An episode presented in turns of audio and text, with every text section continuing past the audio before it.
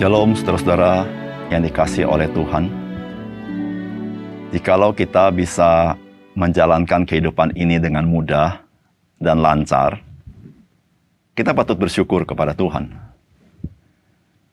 Namun jikalau kita menjalankan kehidupan kita ini, ada kesulitan-kesulitan yang kita hadapi. Saudara, mari kita belajar bersyukur kepada Tuhan. Karena kesulitan-kesulitan itu diizinkan oleh Tuhan agar iman kita bertumbuh dan kita mengalami siapakah Tuhan dalam hidup kita. Salam jumpa dalam program Tuhan adalah gembalaku. Ada kalanya kita sebagai orang Kristen mempunyai keinginan bahwa kita ini tidak mau repot-repot. Dalam arti repot-repot, kesulitan-kesulitan itu sering kali merepotkan kita. Maka pemikiran kita adalah kita serahkan sama Tuhan Yesus dan Tuhan Yesus bantu kita sehingga kita tidak jadi repot. Misalnya, jikalau ada orang Kristen mengalami kesulitan dalam pekerjaan, maka dia nggak mau repot, dia berpikir, biarlah Tuhan Yesus yang siapkan bagi dia pekerjaan dan dia mendapatkan pekerjaan itu. Saudara, coba mari kita renungkan sebentar. Apakah kehadiran Tuhan Yesus bertujuan agar hidup kita menjadi lebih mudah? Ketika kita membaca Alkitab, ternyata tidak demikian, bukan?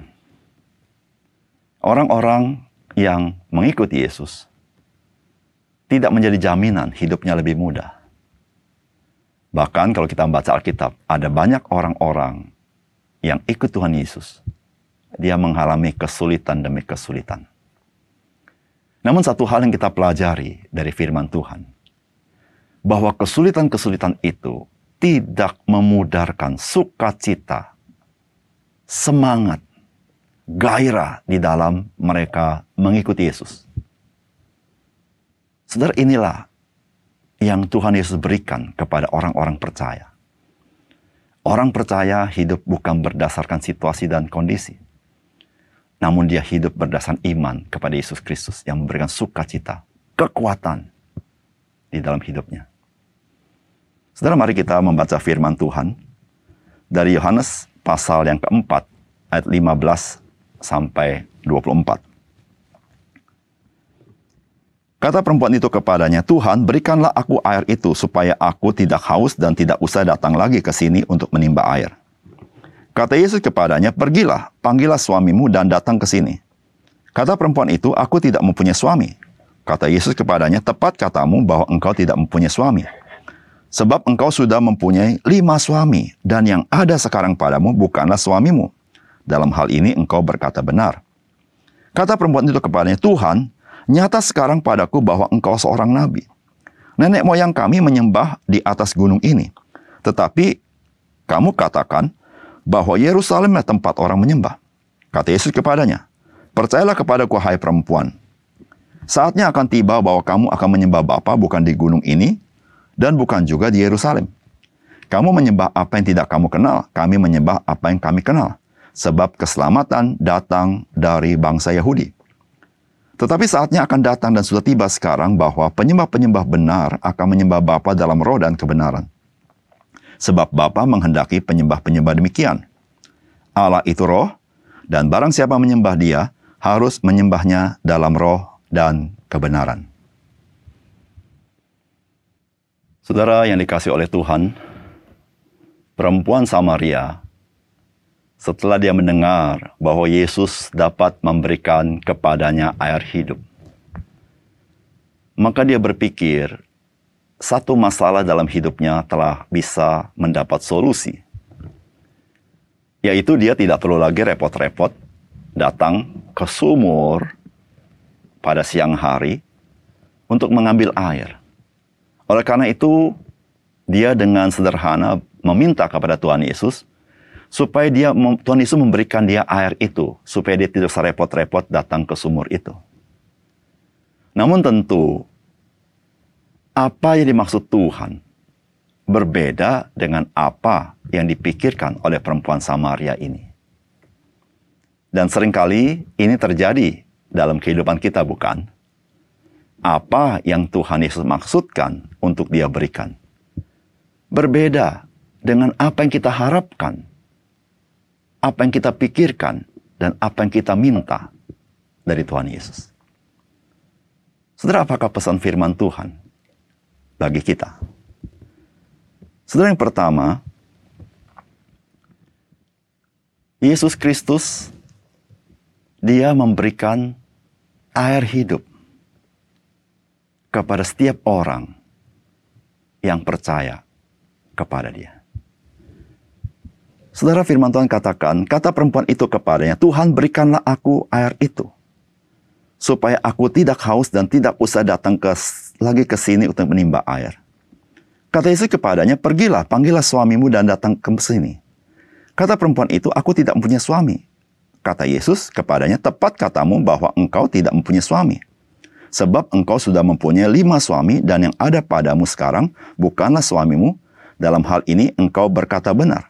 Kata perempuan itu kepadanya, Tuhan nyata sekarang padaku bahwa engkau seorang nabi.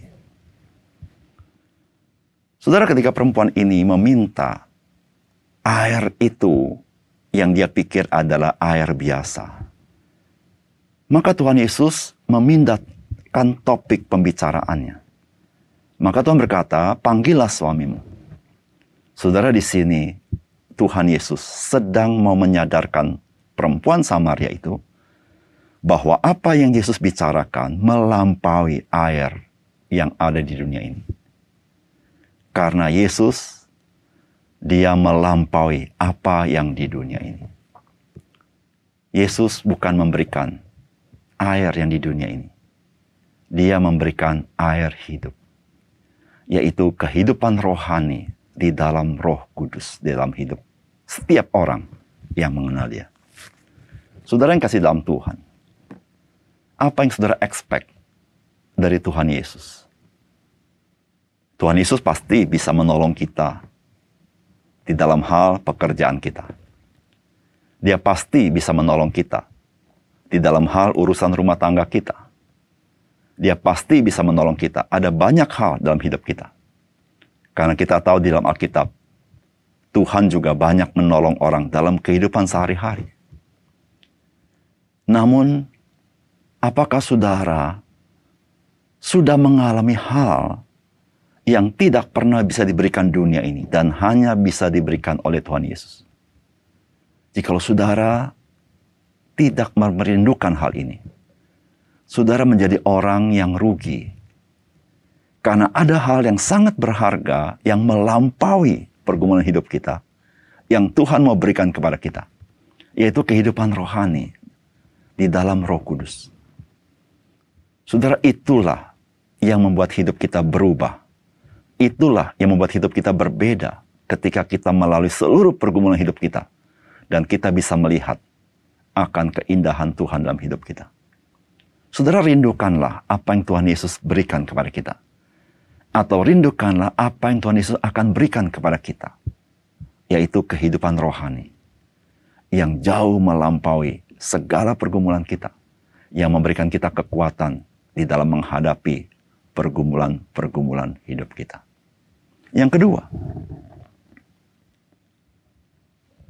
Saudara Alkitab memberitahukan kepada kita bahwa Tuhan Yesuslah yang membawa kita bisa datang kepada Bapa, bisa menyembah Dia, berdekat kepada Dia di dalam roh dan kebenaran.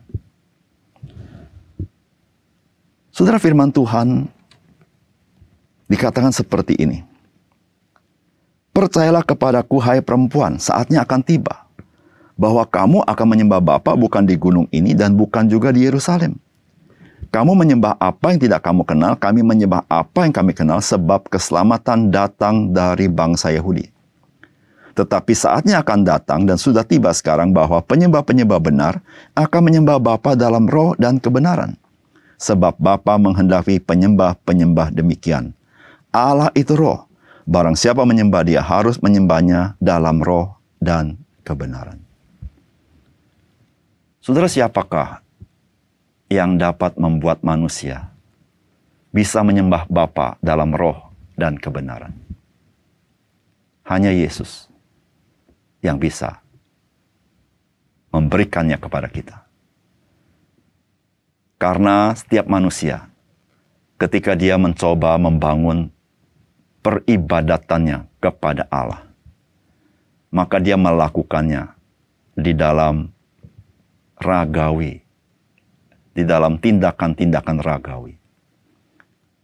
Tetapi Yesus, dia mencelikkan mata rohani kita dan menghidupkan roh kita dengan dia memberikan roh kudus kepada kita. Sehingga ketika kita menyembah Bapa, kita menyembah dalam roh dan kebenaran. Saudara yang kasih dalam Tuhan, menyembah Bapa dalam roh dan kebenaran berbicara masalah relasi yang begitu dekat. Bukan masalah perbuatan-perbuatan kita, bukan masalah aturan-aturan, tetapi sebuah hubungan yang sudah diperdamaikan.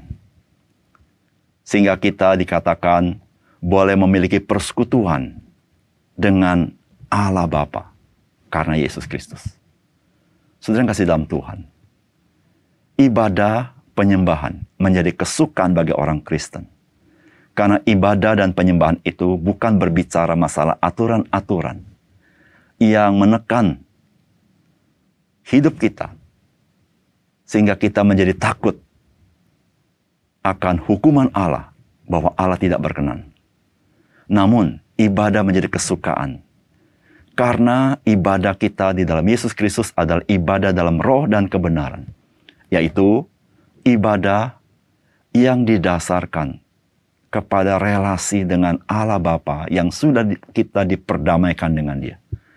Sehingga ketika kita beribadah kepadanya, kita mengalami kasihnya. Ketika kita beribadah kepada kita bersekutu dengan Dia.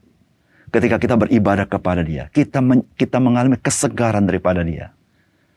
Karena ibadah kepada Bapa di dalam Yesus bicara masalah relasi kasih, yaitu kasih Bapa kepada kita dan kasih kita kepada Dia. Sehingga dengan demikian, hidup kita menjadi hidup yang disegarkan. Hidup kita menjadi hidup yang termotivasi untuk hidup di dalam berkat firman Tuhan. Saudara, inilah yang Tuhan berikan kepada kita. Yang tidak dapat diberikan oleh dunia ini kepada kita. Yaitu relasi yang indah dengan Allah Bapa yaitu relasi kasih. Mari kita berdoa. Bapak surga terima kasih untuk kebenaran firman Tuhan. Seringkali apa yang kami harap dari Tuhan berbeda dengan apa yang Tuhan ingin berikan kepada kami. Kami sering kali lebih menghargai hal-hal yang sifatnya ragawi, kami kurang begitu menghargai hal-hal yang sifatnya rohani yang Tuhan berikan kepada kami. Namun sesungguhnya Tuhan, jiwa kami membutuhkan Engkau. Jiwa kami membutuhkan kasih-Mu. Jiwa kami membutuhkan relasi dekat dengan Engkau. Yaitu Engkau yang memberikan kami air hidup, yaitu roh kudus. Ya Tuhan, biarlah kami memiliki kerinduan sebagaimana apa yang kau rindukan sehingga hidup kami menjadi hidup yang diubahkan. Hidup yang mengalami kuasa Tuhan. Hidup yang mengalami kasih Tuhan. Bahkan hidup yang menjadi berkat rohani bagi orang lain. Terima kasih Tuhan. Dalam nama Tuhan Yesus kami berdoa. Amin.